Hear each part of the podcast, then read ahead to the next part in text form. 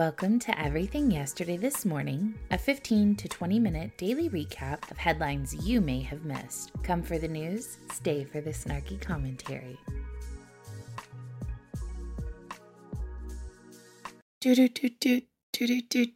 Good morning and welcome to Wednesday's edition of Everything Yesterday This Morning. I'm your host, literally Heather. I am hoping I can make it through this episode today as I am losing my voice from hacking up my lungs. Um, I was hoping that I wouldn't have to talk about Russia or Ukraine anymore, but I'm not that lucky, and neither are you. President Putin on Tuesday delivered a warning to the West over Ukraine by suspending a landmark nuclear arms control treaty, announcing that new strategic systems had been put on combat duty and threatening to resume nuclear tests. Nearly a year after ordering an invasion that has triggered the biggest confrontation with the West in six decades, Putin said Russia would achieve its aims and accused the West of trying to destroy it. The elites of the West do not hide their purpose, but they also cannot fail to realize that it is impossible to defeat Russia on the battlefield. He told his country's political and military elite. He also alleged that the United States was turning the war into a global conflict. Putin said Russia was suspending participation in the New START Treaty, its last major arms control treaty with Washington. It was signed by then US President Barack Obama and his Russian counterpart Dmitry Medvedev. In 2010, the treaty caps the number of strategic nuclear warheads that the countries are allowed to deploy, Russia has now completely suspended an arrangement that allowed US and Russian inspectors to visit each other's nuclear weapon sites under the 2010 New START Treaty, in a new blow to arms control. Mutual inspections had already been suspended as a health precaution since the start of the COVID pandemic, but a foreign ministry statement on Monday added another reason Russia is unwilling to restart them. It argued that U.S. sanctions imposed because of the invasion of Ukraine stopped Russian inspectors from traveling to the United States. There are no similar obstacles to the arrival of American inspectors in Russia. The Russian Foreign Ministry raised this issue with the relevant countries, but didn't receive an answer. The treaty, as I stated earlier, limits each country's deployed strategic warheads but the number is 1,550 and imposes limits on delivery systems. And that was extended for five years in February of 2021. Um, its inspection and verification clauses are widely seen as vital in building mutual confidence and preventing nuclear miscalculation. Until yesterday, though, Russian nuclear forces have maintained another key part of the New START agreement notifications to the United States on any movements or changes in status of its nuclear arsenal. They've been stepping up notifications. It's remarkable, Rose Gottemoeller said. Um, she's the former NATO Deputy Secretary General and Undersecretary of State for Arms Control and International Security. Why is this a new why is this new development bad? Will we have nuclear war tomorrow? No, I don't think so. But Inspections are an important way of checking whether a country's notifications on its nuclear weapons are accurate. First, the volume of notifications is sufficiently large, so you should be able to detect serious discrepancies. And following that, there are always national technical means. They cannot see everything, of course, but serious discrepancies will be detected. Perhaps all is not lost, but we do not have a competent leader who wishes to de escalate. So, this is yet another unfortunate event in a series of unfortunate events. Former U.S. President Jimmy Carter has entered home hospice care in Plains, Georgia, after a series of short hospital stays. The Carter Center said in a statement Saturday that Carter, who is 98 years old, decided to spend his remaining time at home with his family and receive hospice care instead of additional medical intervention. The number of articles doing more to explain what hospice is rather than what Jimmy Carter accomplished as a former president of the United States says a lot about what Jimmy Carter accomplished as a former president of the United States. Joe Biden is just upset because there will no longer be a debate about who the worst president alive is. Dark humor and jokes aside, I hope his family is able to soak up these final days because losing a loved one is never fun for those left behind. Best wishes to them and their family. The Biden administration is moving to limit asylum in a bid to reduce border arrivals. Man, oh man, does this feel very too little, too late? The Biden administration published a proposal yesterday that would disqualify certain migrants from U.S. asylum and allow the government to deport them more quickly, saying the major policy shift is needed to curb unlawful migration to the southern border. The regulations, which will not take effect until after the government responds to comments from the public, would render migrants ineligible for U.S. asylum if they cross the southern border illegally after failing to ask for humanitarian refuge in another country, such as Mexico. Those unable to prove they are not barred from seeking asylum under the rules could be quickly deported without a chance to see an immigration lawyer or judge. The Departments of Justice and Homeland Security, which oversee the judges and officers who review asylum cases, will give the public 30 days to comment on the proposed regulations before implementing them. The government told the Supreme Court earlier this month it plans to finalize the regulations by early May. Once they take effect, the rules would last for two years, subject to a review that could lead to their expiration, extension, or modification. If enacted, the rules would be a seismic change to U.S. asylum policy, barring most non Mexican migrants who cross the southern border in between designated ports of entry from requesting refuge. U.S. law gives those on American soil the right to seek asylum regardless of whether they entered the country without permission. Could this be because of the influx of Chinese immigrants that have recently been caught? The administration has justified the proposed restrictions on asylum eligibility by pointing to the record number of migrant apprehensions reported along the U.S. Mexico border in recent years. U.S. border officials processed migrants over 4 million times in fiscal years 2021 and 2022. In the absence of such a measure, officials wrote in the regu- regulation, the number of migrant- migrants, I cannot talk right now. The number of migrants expected to travel without authorization to the United States is expected to increase significantly to a level that risks undermining the department's continued ability to safely, effectively, and humanely enforce and administer U.S. immigration law, including the asylum system. In the face of exceptionally challenging circumstances, where has this approach position been for the last two years? What has changed?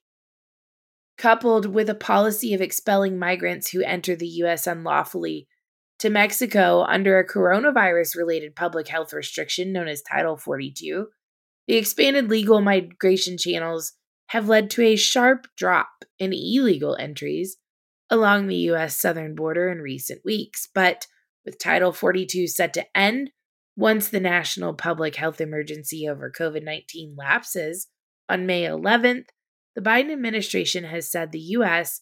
needs another tool to deter unlawful border crossings. Okay, most of you that have been following or listening to me for any length of time will know that I do not like p- people playing God.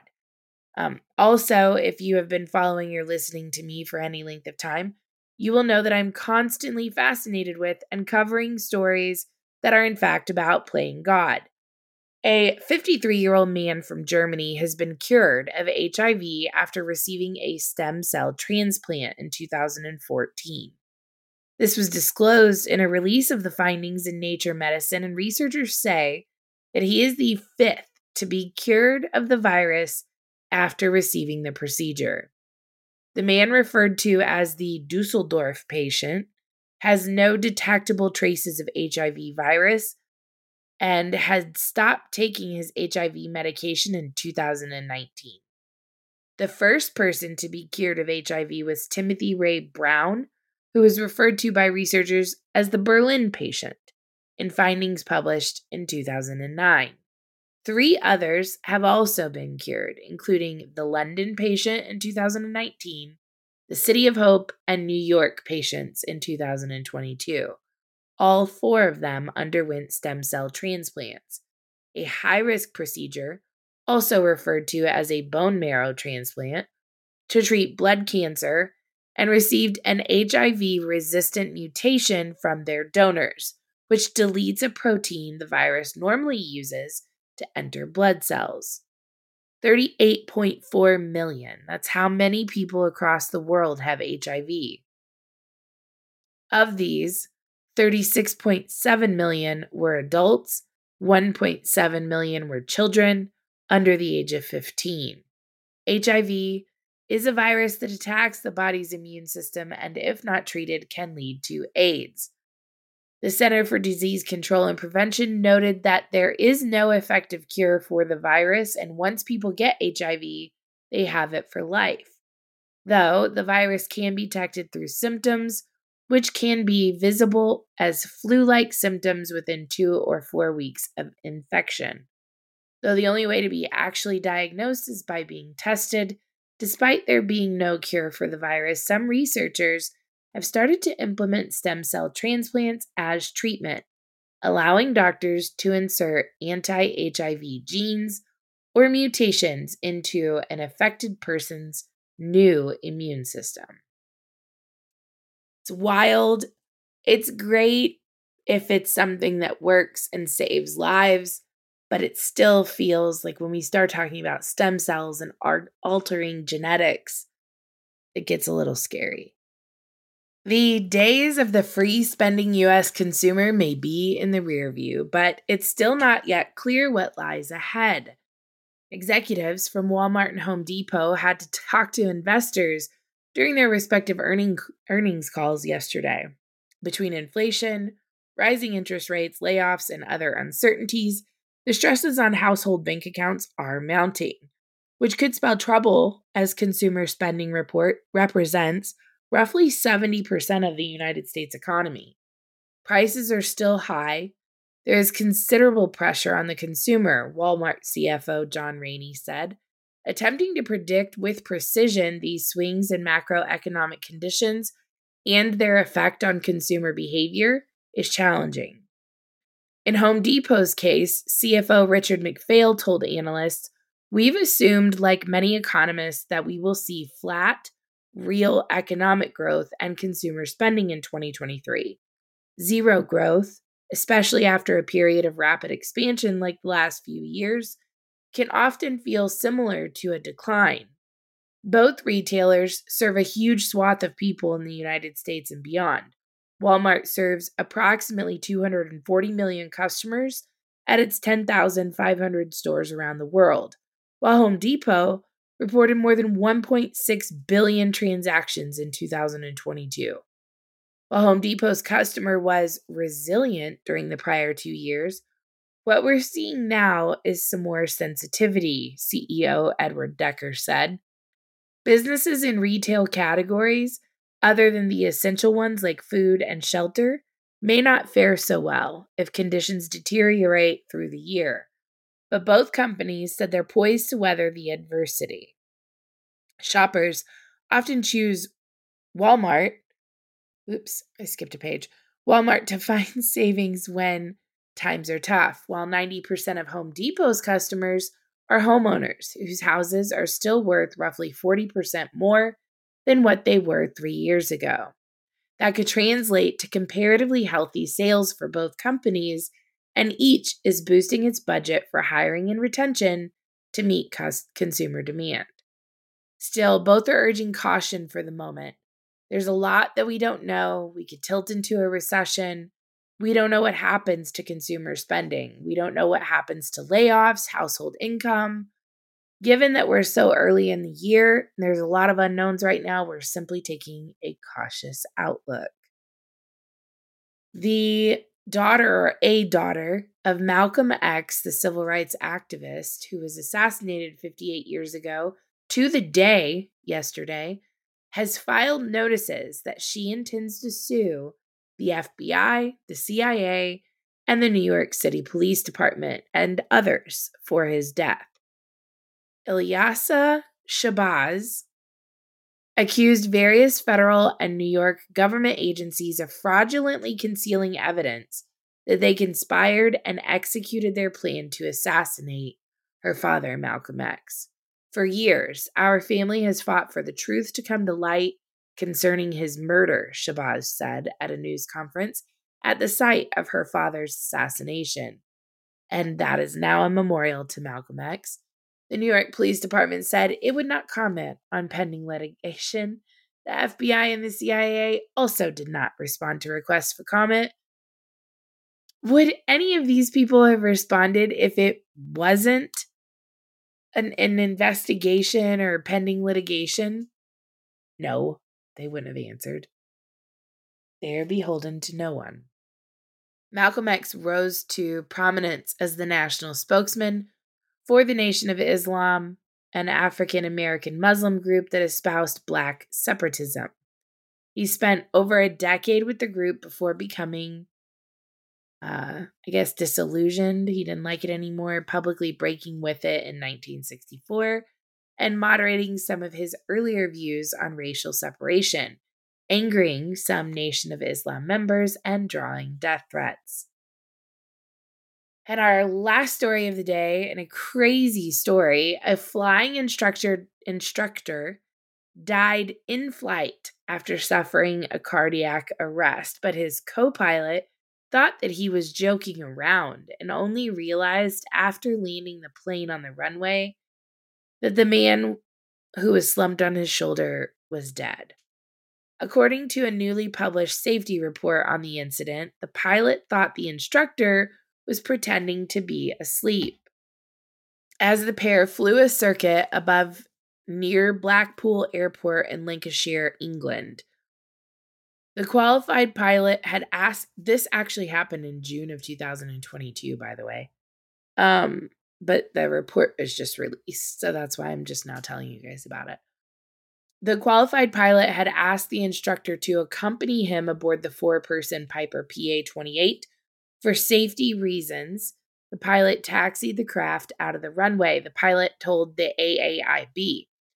He said the instructor's last words were, Looks good, there's nothing behind you. Shortly after takeoff, the instructor's head rolled back. As the two pilots knew each other very well, the co pilot thought his companion was just pretending to take a nap.